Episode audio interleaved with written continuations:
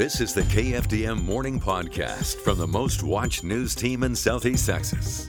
The developing Beaumont water rates are going up, and at the same time, complaints about water problems are skyrocketing. City Council voted yesterday to increase rates with the goal of fixing major problems short and long term, including hundreds of leaks that have led to restrictions on water usage.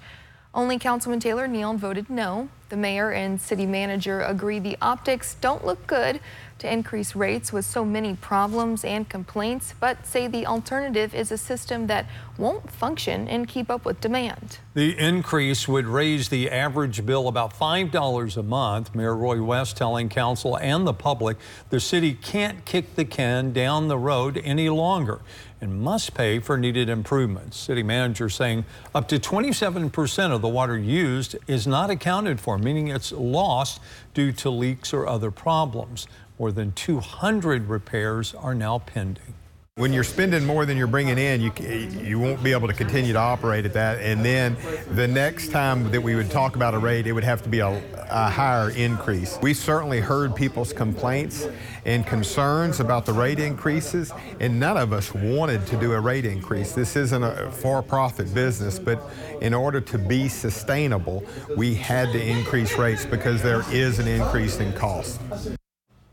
Councilman Taylor Neild voted against the increase. He says the solution isn't spending more money, but spending the money city already has in the right locations. The city also approved a tax rate of about 68 cents per $1, $100 valuation.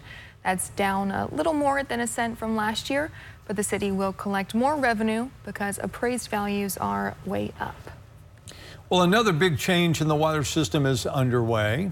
The Morning Show's Patrina Adger joins us in the studio with more information. Good morning, Trina. Good morning. Well, Dan and Macy, it's what the city of Beaumont calls a return to normal after a free chlorine conversion. Maya Caleb has reaction. The past three weeks, Beaumont residents may have noticed some changes in the smell and taste of their water due to a conversion from chloramine to free chlorine. But as of today, that conversion cycle is over. The interaction of chlorine and chloramine in the city's water caused stronger chlorine smells for a few weeks. Kind of salt, bitter, and when you take a bath, have sand in it. The Public Works Department and water utilities hope to be done with the conversion back to chloramine within a week. Mike Harris's crews will be starting at the two water treatment plants and they'll open a hydrant, test the water until we see that we've got chloraminated water so we can see ammonia in the water. The city looks to do a yearly conversion as TCEQ recommends. We're seriously considering doing it, but we'd like to put it in place after we get the chlorine dioxide implemented, which is scheduled for early 2025. The city also plans to tackle discoloration. The chlorine dioxide will remove iron and manganese from the system, and that will eliminate or, or help to eliminate the frequency of discolored water. And while there still may be somewhat of a strong chlorine smell as the city converts back to chloramine and the chemicals interact, residents can rest assured that their water is safe to consume. Reporting in Beaumont, Maya Caleb. Now, residents should run their cold water for at least three minutes if they still notice problems with the taste, odor, or color. If that doesn't fix the problem, residents can call 311 so a crew can come out and flush that area out. All right, so again, if you have questions or if you think there's an issue, call. Yeah, absolutely. Right? That's what the number's Oh, for. yeah. Thank you, Trina. Mm-hmm. Appreciate the update. Well, an update now to a wildfire we told you about Monday night. The Just Road fire in the area of Texel Road in Orange County is now 75% contained. It's burned just over 415 acres. Fire crews are continuing to improve and widen the fire lanes and suppress hot spots. Heavy smoke could linger for a few days, though. A fire that erupted in a car battery turned into a raging inferno in a matter of seconds. Port Neches firefighters responding Tuesday morning to the 1000 block of Washington Street near Grigsby. A man telling investigators he was working on a battery in his home car shop next to his house when it sparked. Flammable material nearby began burning. The fire spread to his car shop, sending flames and thick black smoke into the air. Firefighters quickly put out the flames. His shop heavily damaged, minor damage to his home. Well, Jefferson County is working on a plan to divide up the caseload of indicted and now suspended Justice of the Peace Tom Gillam III. KFDM broke the story Monday night surrounding the suspension of Gillam without pay. It's based on last month's indictment accusing him of sexual harassment involving a woman who no longer works in his office. This is exclusive video we took when the judge was booked and released from jail. You can see him here accompanied by his family, his attorney, who strongly denies the allegations against his client, vowing he'll be cleared in court. County judge spoke with us about sharing Gillam's caseload with other JPs or calling in a visiting judge to help. I don't think that it's going to be a significant issue. Uh, Judge Gillam was just uh, suspended on Friday. So we haven't missed a lot of opportunity, uh, and we can get a judge in there that can get that docket moving and get the hearing scheduled. We've left messages with Judge Gillam and his attorney Lane Walker for comment, and we'll let you know when we do hear back from them. Jasper County Chief Deputy Scotty Duncan has officially launched his campaign for sheriff. Our media partner KJAS Radio covered the campaign kickoff Tuesday night before a crowd of 80 to 100 people attending a rally at Magnolia Park in Kirbyville. Duncan said he'll continue to operate the department and serve the people in the same manner as his longtime boss, Jasper County Sheriff Mitchell Newman, has done for years. Newman is not seeking reelection.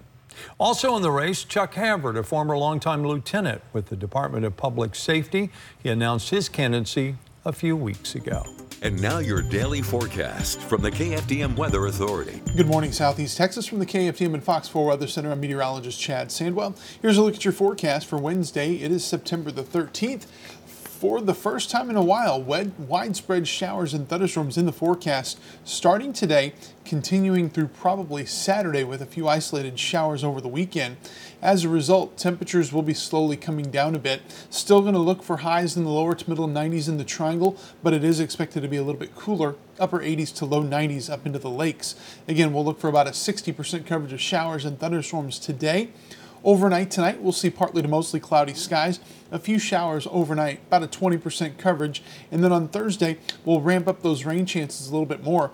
We're going to go with an 80% coverage of showers and storms. Shortwave energy combined with increasing moisture really going to set the stage for shower and thunderstorm chances as we close out the rest of the week.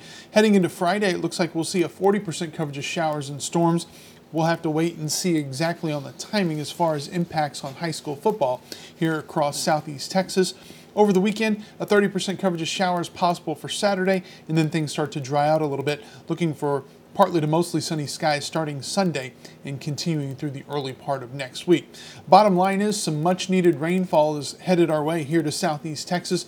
We are close to 17 inches behind on rainfall for the year. Uh, this is not going to cut into the drought, but it is certainly not going to hurt at all. If you're an allergy sufferer today, moderate levels of grass pollen, the weed pollen, and the mold spores are high.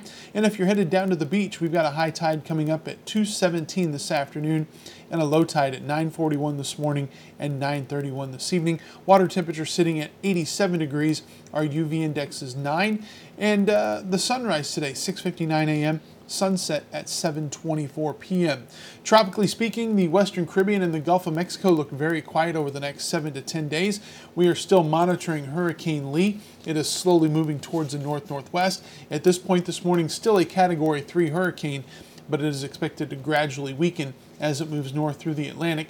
Could make landfall as a tropical storm probably on the very eastern edge of Maine, pushing on up into Canada over the course of the weekend. So we'll certainly keep our eyes on that.